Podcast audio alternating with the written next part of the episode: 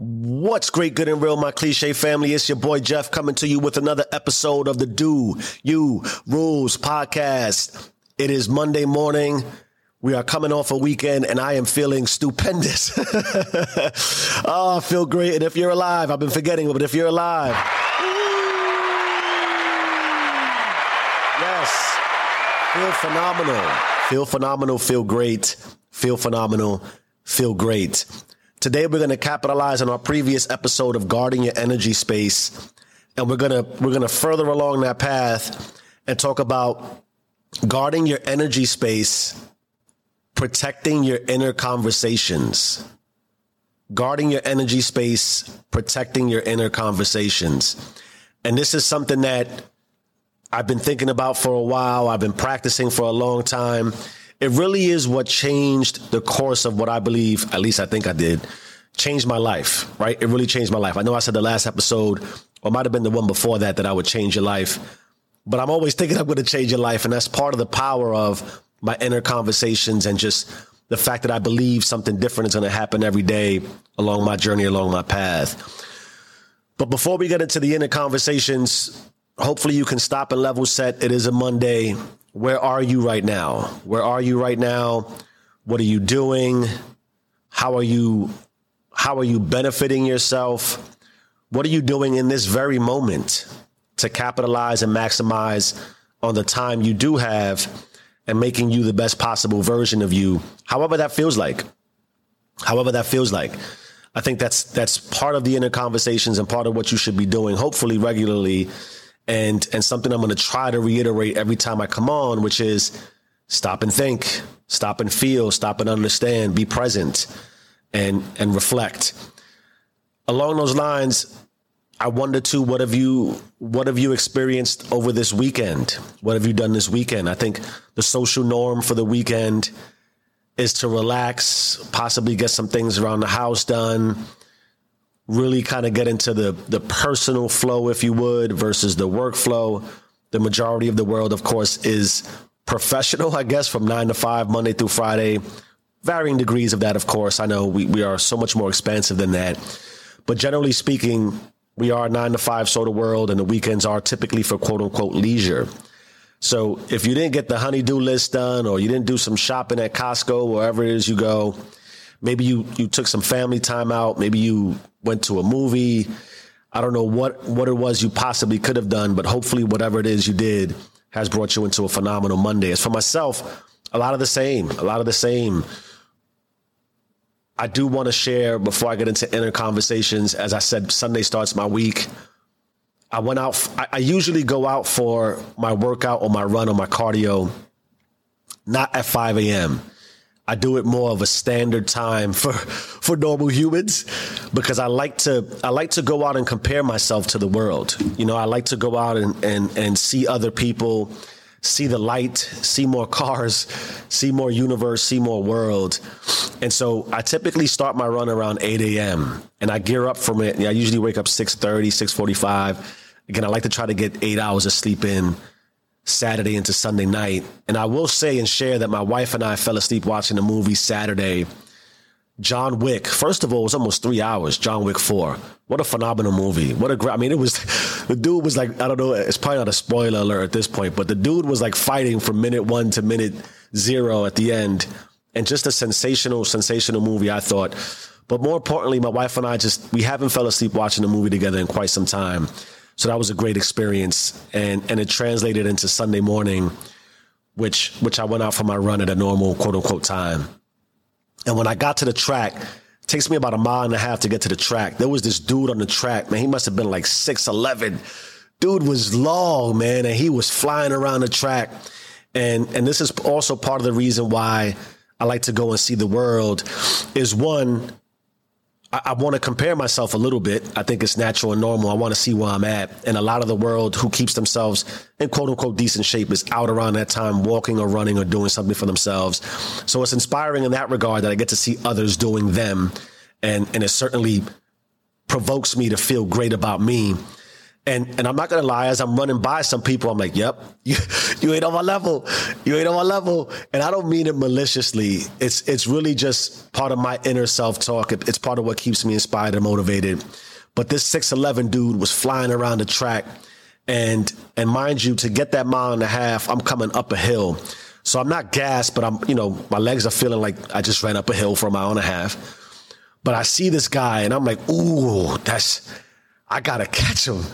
I gotta catch him. And and we go for about a good mile, four laps at this pace. And he's moving them long legs and I'm moving my, my shorter legs. I'm six feet, so I'm not I'm not six eleven. And he was probably more like six four, but it felt like he was six eleven. And I'm moving and he's moving and I'm moving and he's moving. And what I'm noticing is is we're pretty much at the same pace. We're on effectively opposite ends of the track. So when I'm at the top of the track, he's at the bottom.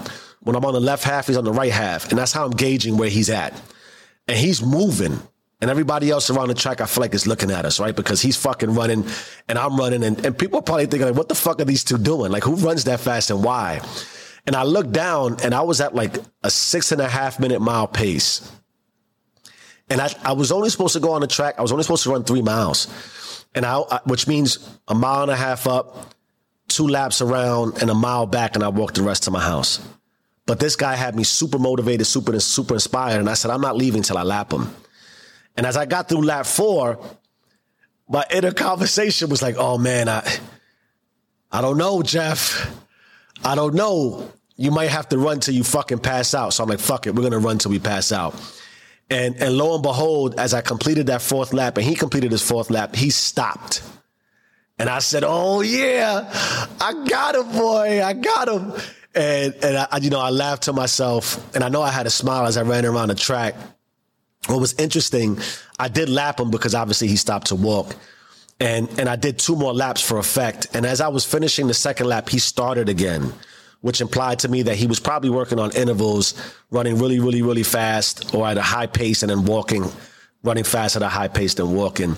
I couldn't sustain that six and a half mile pace, but I did complete five miles in like I think it was 37 minutes.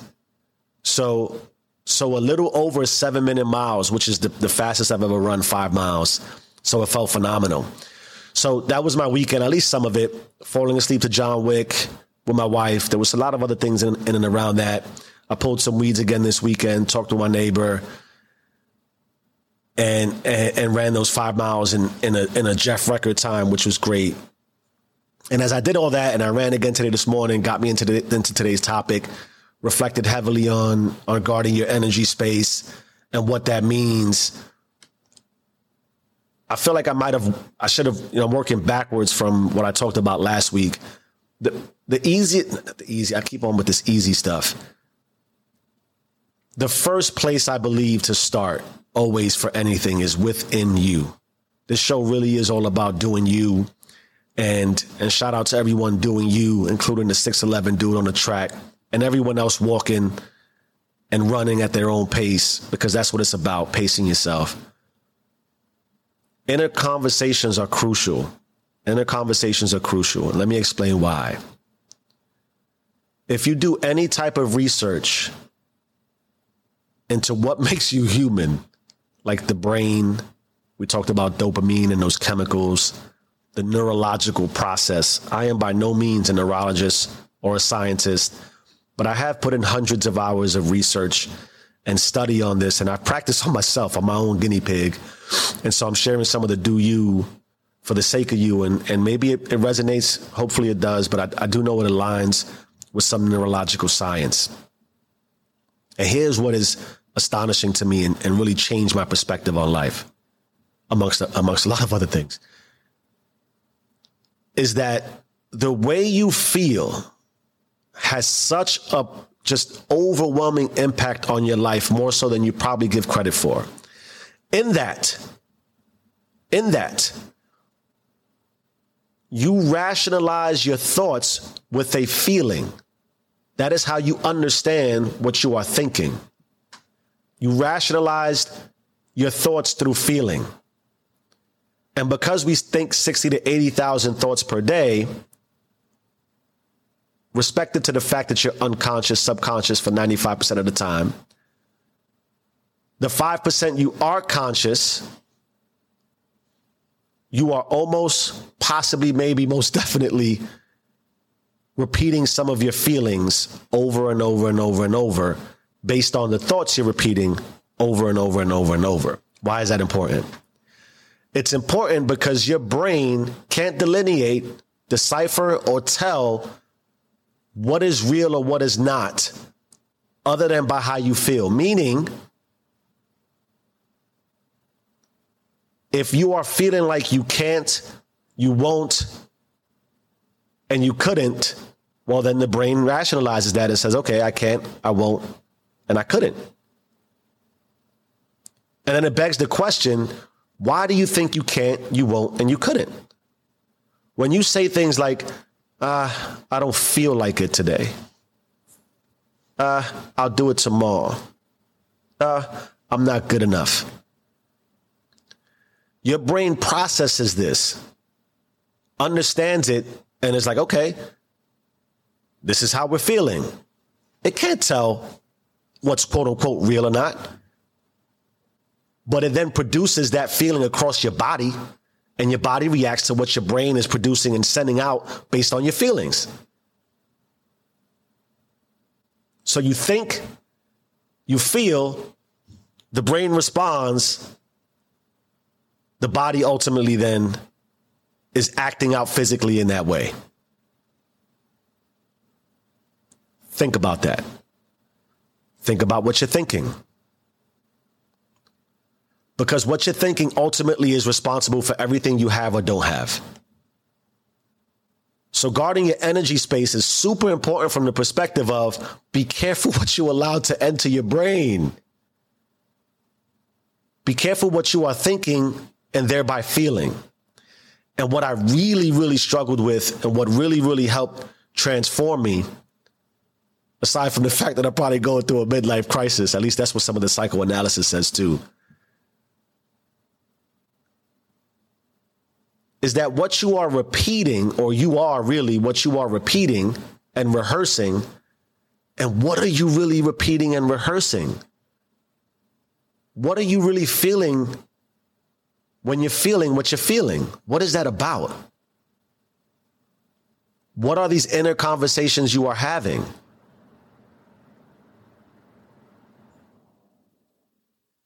What is most astonishing is that particularly as you evolve in life. And we are so socially conformed to believe that we are successful based on what we have or don't have, at least from society's culture's perspective. The social norms are nine to five, where on the food chain you're at. You align your thoughts and your feelings with what you may physically have or don't have, at least again by what society tells you. And how did you come to the conclusion on what's acceptable today in your life? This is when it gets really deep for me. Why do you why are you who you are and why do you believe that is who you are and how did you get to this conclusion?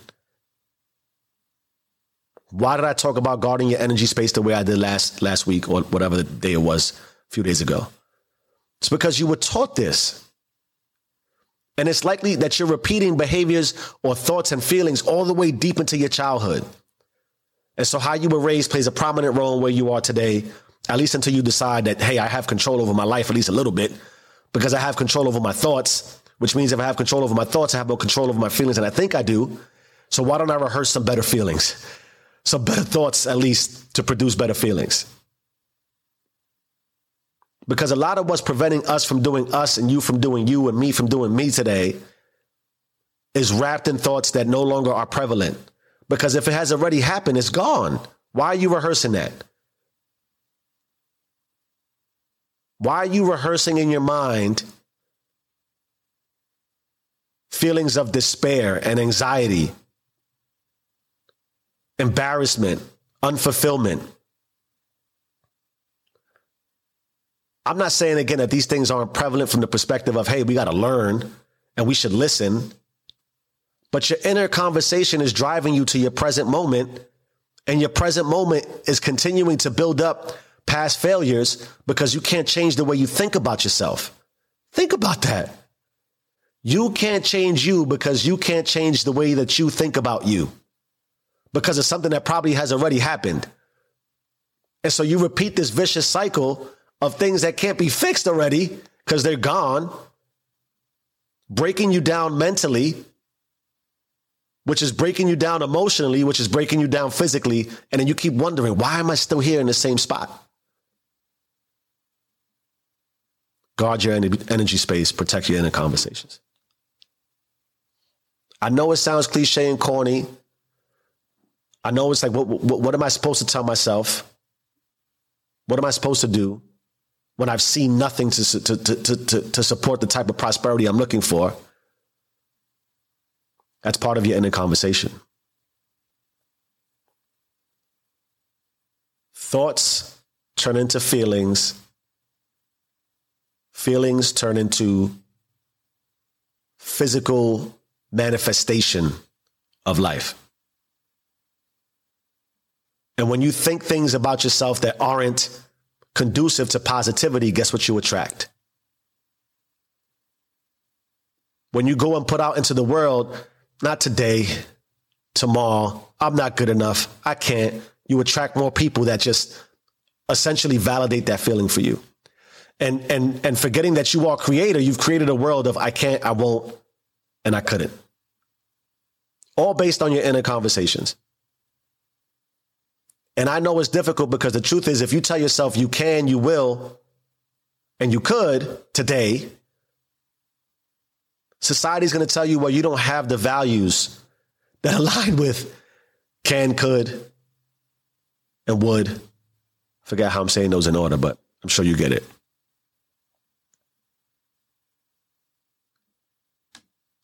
But any ability for success, any ability to flip your mindset, any ability to rewire your brain neurologically to then change your emotions requires you to change your thoughts. And how you think about yourself is key.